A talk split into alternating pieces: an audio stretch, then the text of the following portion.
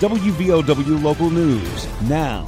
Logan's sheriff says the suspect shot earlier this week by police is out of the hospital, faces a variety of charges, including attempted murder of an officer. I'm Aaron Stone. 38-year-old Barry Ethan Vaughn is accused of attempting to run down a police officer in Chapmanville this week. Logan Deputy Corporal D.J. Miller and Chapmanville Patrolman B.A. Mines were responding to a shoplifting call at the Dollar General in Chapmanville Tuesday morning. The vehicle's tags were reported stolen out of Ohio, and Vaughn, the driver, suddenly tried to flee. Patrolman Mines leaped through the passenger window of the vehicle, attempting to stop it. Vaughn allegedly drove the car toward the deputy in an attempt to run him down. Corporal Miller shot the driver in order to stop the vehicle and end the immediate danger. Logan County Sheriff P.D. Clemens says Vaughn is out of St. Mary's Hospital as of Thursday and arraigned in Cabell County Magistrate Court for 2 counts of attempted murder of an officer, fleeing with reckless indifference, fleeing, causing bodily harm, transferring and receiving stolen property, bringing stolen property into West Virginia, reckless driving, and obstructing. Vaughn's bond was set at $103,000. Sheriff Clemens says Deputy Miller was uninjured in the incident. Patrolman Mines suffered a concussion, but Clemens says he believes Mines is recovering. The sheriff says he's glad the incident wasn't any worse. I'm just thankful that, none of the officers were hurt bad, and that our suspect was in pretty good shape for what happened to him. A woman in the vehicle of Vaughn at the time of the incident, 38-year-old Marlena Dawn Adkins of West Hamlin, charged with malicious assault on an officer, transporting stolen property, transferring and receiving stolen property, as well as conspiracy. WVOW Logan.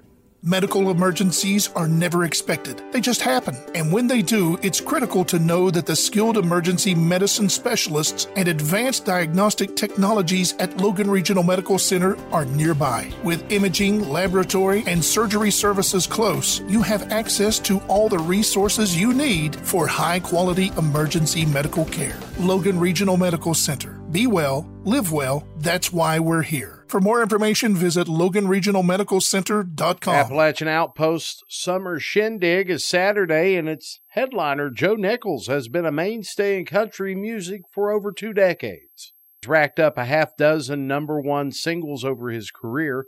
The Arkansas native hasn't forgotten his humble beginnings, though. He worked numerous jobs coming up, including weekends at his local radio station. Country station called Beaver 105 in Springdale, Arkansas. So you didn't hear my voice there. His pre-fame resume lists radio DJ, furniture mover, and door-to-door steak salesman. One of those things when you move to Nashville and you're like, how do I get an opportunity to play music in front of people? And you got to eat somehow, So I had whatever job they'd give me, this little old country boy from Arkansas, didn't really have any skills or anything, so I just got entry-level jobs wherever I could, and like you just mentioned, moving office furniture, which is, an adventure in itself. Selling steaks door-to-door, I was pretty terrible at that. God called me out of that pretty fast. It only lasted 1 day. Nichols' 10th album, Good Day for Living, debuted last year. He isn't coming to the Shindig alone this Saturday. Logan's own Kate Boytek will contribute a set as well at the concert. Boytek's latest single, Anywhere, shares a writing credit with Loretta Lynn collaborator Kim McClain. And we actually wrote this song on a guitar that Loretta had given her. And when I tell you that is just something I will hold and cherish dearly to my heart forever. Oh, it was an emotional process to go through the writing song because it's such a true story and real to who I am and what I want my music to say. The Summer Shindig gets underway tomorrow afternoon at 3 o'clock. Admission is free. State Trooper is home recovering from a gunshot wound she suffered in the line of duty. Trooper Courtney Casey was shot Monday in Raleigh County after stopping a car for an expired inspection sticker. The driver, Scott O'Brien of Ohio, wanted on probation violation, also had previously been convicted for felonies, including murder. State Police Major Jim Mitchell says the Trooper Casey's instincts took over when things didn't seem right. She felt like she knew what was coming. And as soon as he turned on her with a gun and fired at her, she took a round in her right elbow. Hours-long manhunt followed, O'Brien fleeing the scene. He was shot and killed by police in a wooded area near Coal City. He would not comply with orders to disarm. Trooper Casey is recovering at home. She graduated from the State Police Academy in April last year and was assigned to the Beckley Detachment.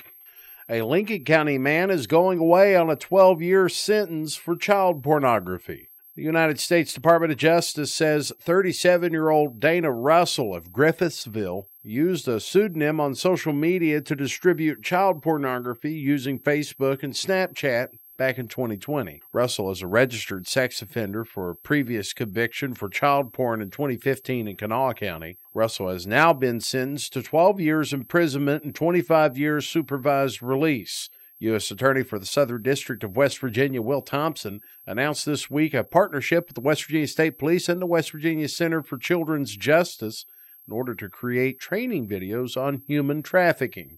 Thompson said the videos are meant to assist teachers and child protective service workers. About half of the minor victims actually attend school while they're being victimized. So we thought that would be good for teachers to make them aware of some signs to be watching out for and what to do when they do suspect human trafficking. Around 20,000 people under 18 are exploited mostly for sexual purposes. And according to the Department of Justice, the average age is 13 and 80% are girls. Warning signs, according to Attorney Thompson, include problems at home, unexplained absences. Child shows up at school with new items like toys or jewelry for unexplained reasons. Jack Chambers is now the official state police superintendent after serving previously on an interim basis following the resignation of Jan Cahill. Previous superintendent resigned midstream of scandals that enveloped the state police. Investigations are ongoing into secret video recordings in the women's locker room at the State Police Academy, theft at a casino by an off-duty trooper, as well as destroying evidence from that camera in the women's locker room. On Wednesday, Superintendent Chambers said the investigations are under federal and internal review. It's been a busy 121 days, and it just seems to be getting busier. But again, I just want to thank you for your support, Governor, and I can promise you that everybody's doing their dual best to get out in front of everything that's been behind us, and we're looking forward. We're making changes and making positive changes.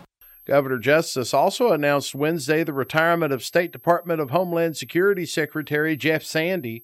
The retirement is effective July 31st. Sandy has been with the governor since he started his political career. Justice presented Sandy, a former Wood County sheriff, with the Distinguished West Virginian Award. The governor announced Mark Sorcea, a longtime Putnam County prosecutor, will assume the role August 1st. Absolutely. He is just perfectly qualified to do this job. Governor also announced this week Heather Abbott replaces Chief Information Officer Josh Spence. That happens at the end of the month. A combined 1950s class reunion this weekend at Chief Logan State Park. Logan High School graduates from the classes of 1950 through 1959 come together for a combined class reunion this weekend at Chief Logan Lodge and Conference Center. Jack Baisden, one of the organizers, says a lot of the graduates are coming in this weekend and some are bringing their families. I have over 130 that have paid and registered and that will be coming in.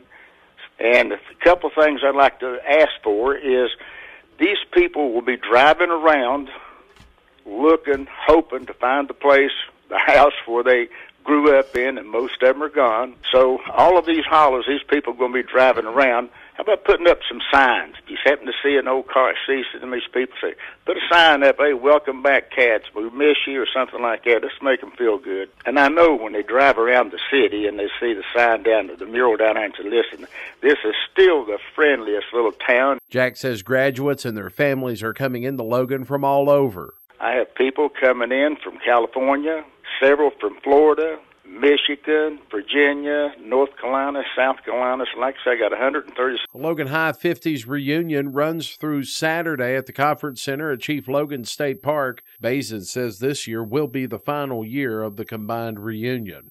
Also, this is the final weekend for Eric Homestory's production of The Marvelous Wonderettes, a musical showcase of the biggest hits of the 50s and 60s, Marvelous Wonderettes has run for the last 2 weekends at Chief Logan. Director Kathy Green says the show has been a lot of work, but says it's also been a lot of fun. People, when they see the show, are going to be pretty shocked to see how polished and really good-looking and sounding the girls are. The final performances of Marvelous Wonderettes are tonight, Saturday, and Sunday nights. Start time is 8:30 nightly.